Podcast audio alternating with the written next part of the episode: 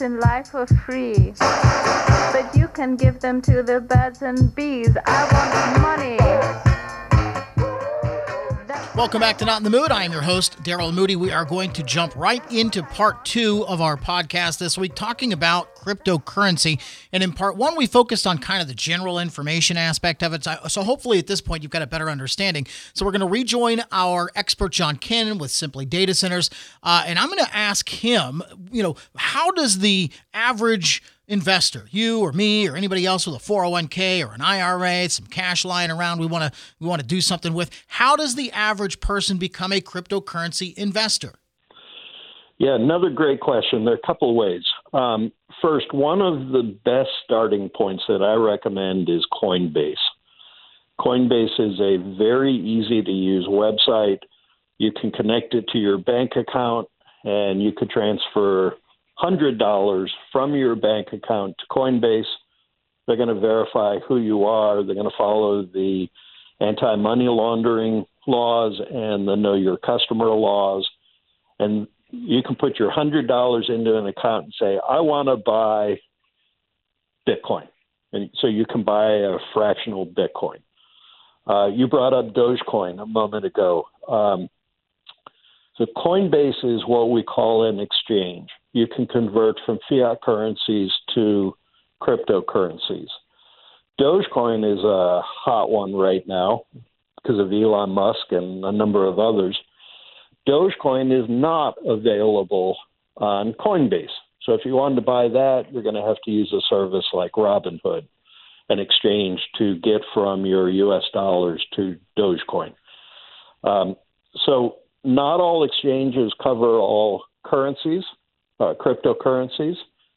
The other thing that I think is an emerging opportunity is to use retirement money, your IRA, um, to purchase cryptocurrencies. And there are a couple of IRA providers that I'm starting to look at. Um, I'm not comfortable saying any by name on your podcast because it's uh, I don't know how good they are yet.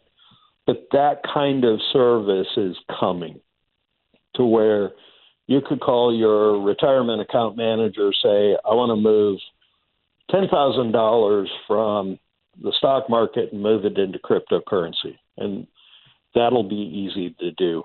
It's not yet, but it's coming.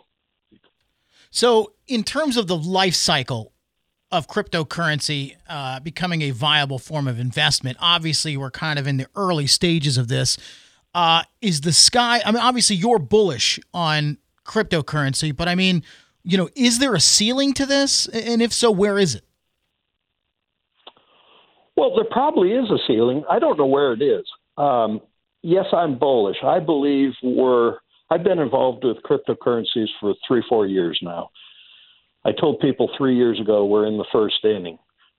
I think we're sort of still in the first inning, maybe tiptoeing into the second inning.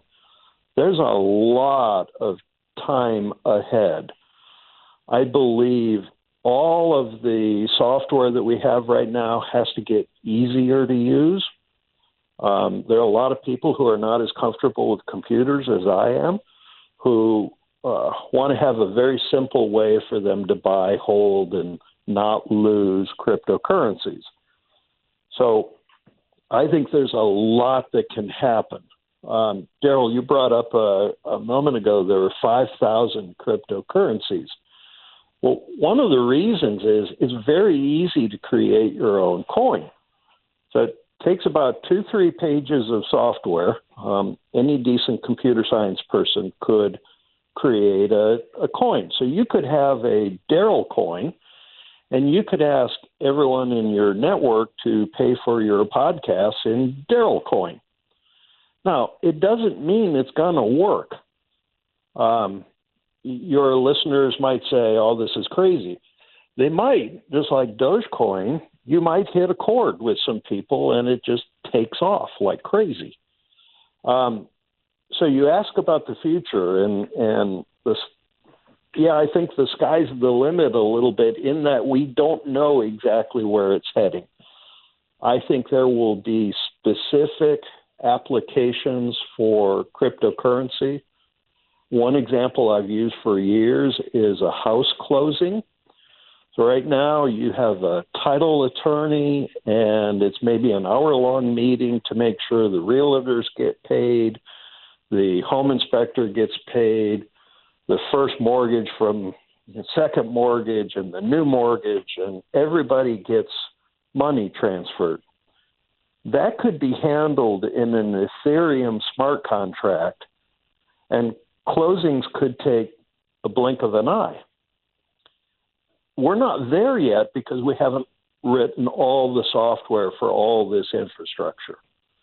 But I think a real estate closing should be okay, we're done, all the requirements have been met, push the button, money's transferred, we're done. Closing's over. Same kind of application for international business.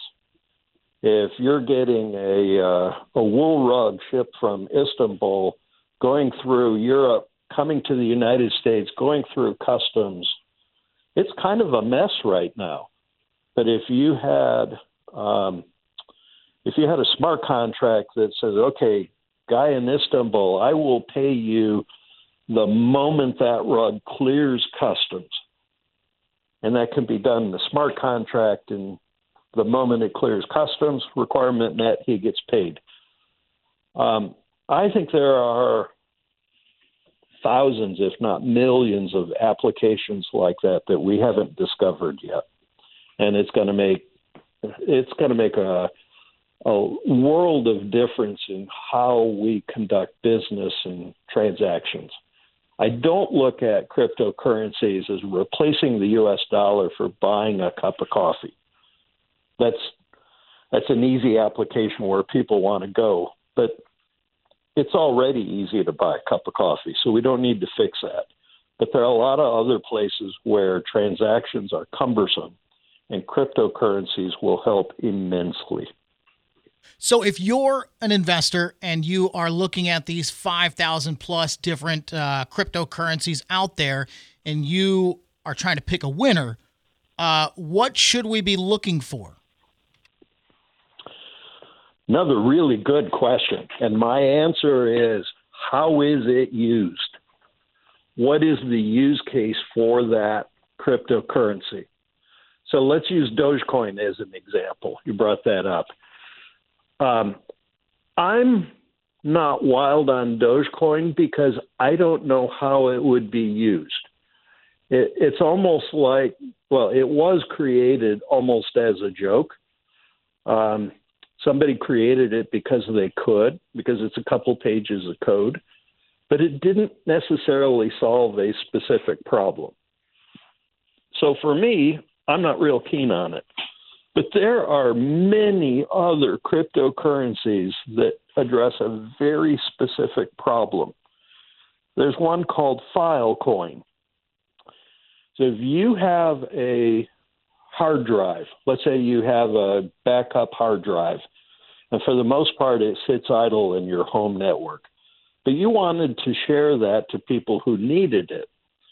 You can be you can share that hard drive through the internet and get paid in Filecoin. Now, I think that's an interesting application. I don't know what the price of Filecoin is right now, but that's a use case that I at least understand. So I like Bitcoin because I think it's a store of value and it's going to protect your wealth as time goes on. I like Ethereum because it's programmable. So you can run these smart contracts. There are countless applications of where that's going to work. Um, any other coin that you're looking to invest in, make sure you understand how it's used and why it's unique. And if you believe it, then go for it. So where does this where does this go? Does does does cryptocurrency become another investment vehicle like stocks and bonds and real estate? Yes, um, I think it goes beyond that. Um, I really think cryptocurrencies are going to be very disruptive to central banks and governments. Uh, I don't believe central banks and governments are going to like cryptocurrencies at all. Um, the the Federal Reserve here in the United States. Um, I know a couple years ago I talked to uh, one of the the presidents of one of the Federal Reserve branches, and he was just not very keen on cryptocurrency. Now the Fed is looking at some blockchain applications and they're trying to figure out how they play in this game but protect the U.S. dollar. Um, I think it has the potential. You know, we saw when the internet came in, it changed commerce.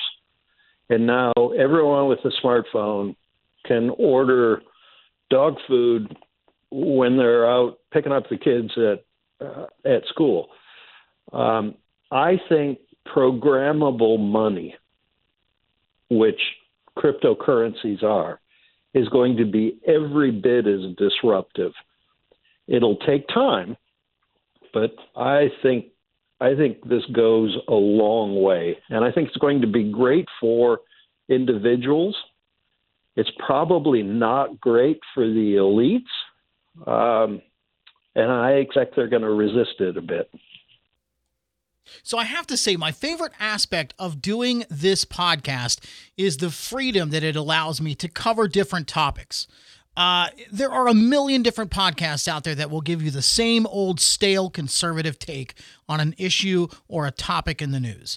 Uh, but what I try to do differently with Not in the Mood is to give you, the listener, uh, an education on whatever it is we're talking about. obviously, I want to entertain you, but I, you know, there's no illusions here. I'm I'm just a reporter. I'm not the expert on on every given subject. I mean, I'll admit I probably know enough to be dangerous on a number of different topics, but uh, as much as the podcast is not in the mood with Daryl Moody, I, I, try to focus on the experts and and the educational aspect of what we're doing here. So I really hope you enjoy uh, what we bring week in and week out with Not in the Mood. Uh, this is where I'm going to solicit you to uh, subscribe to the podcast, whether you're listening on Audible or Apple Podcasts or Google uh, or Spotify, wherever you are listening, whether it's on the WDBO app. We've got the great on demand section. You can listen to my podcast as well as any of the others produced out of WDBO. And again, if you have any feedback on the podcast whatsoever, any uh, suggestions of, of something you'd like me to cover,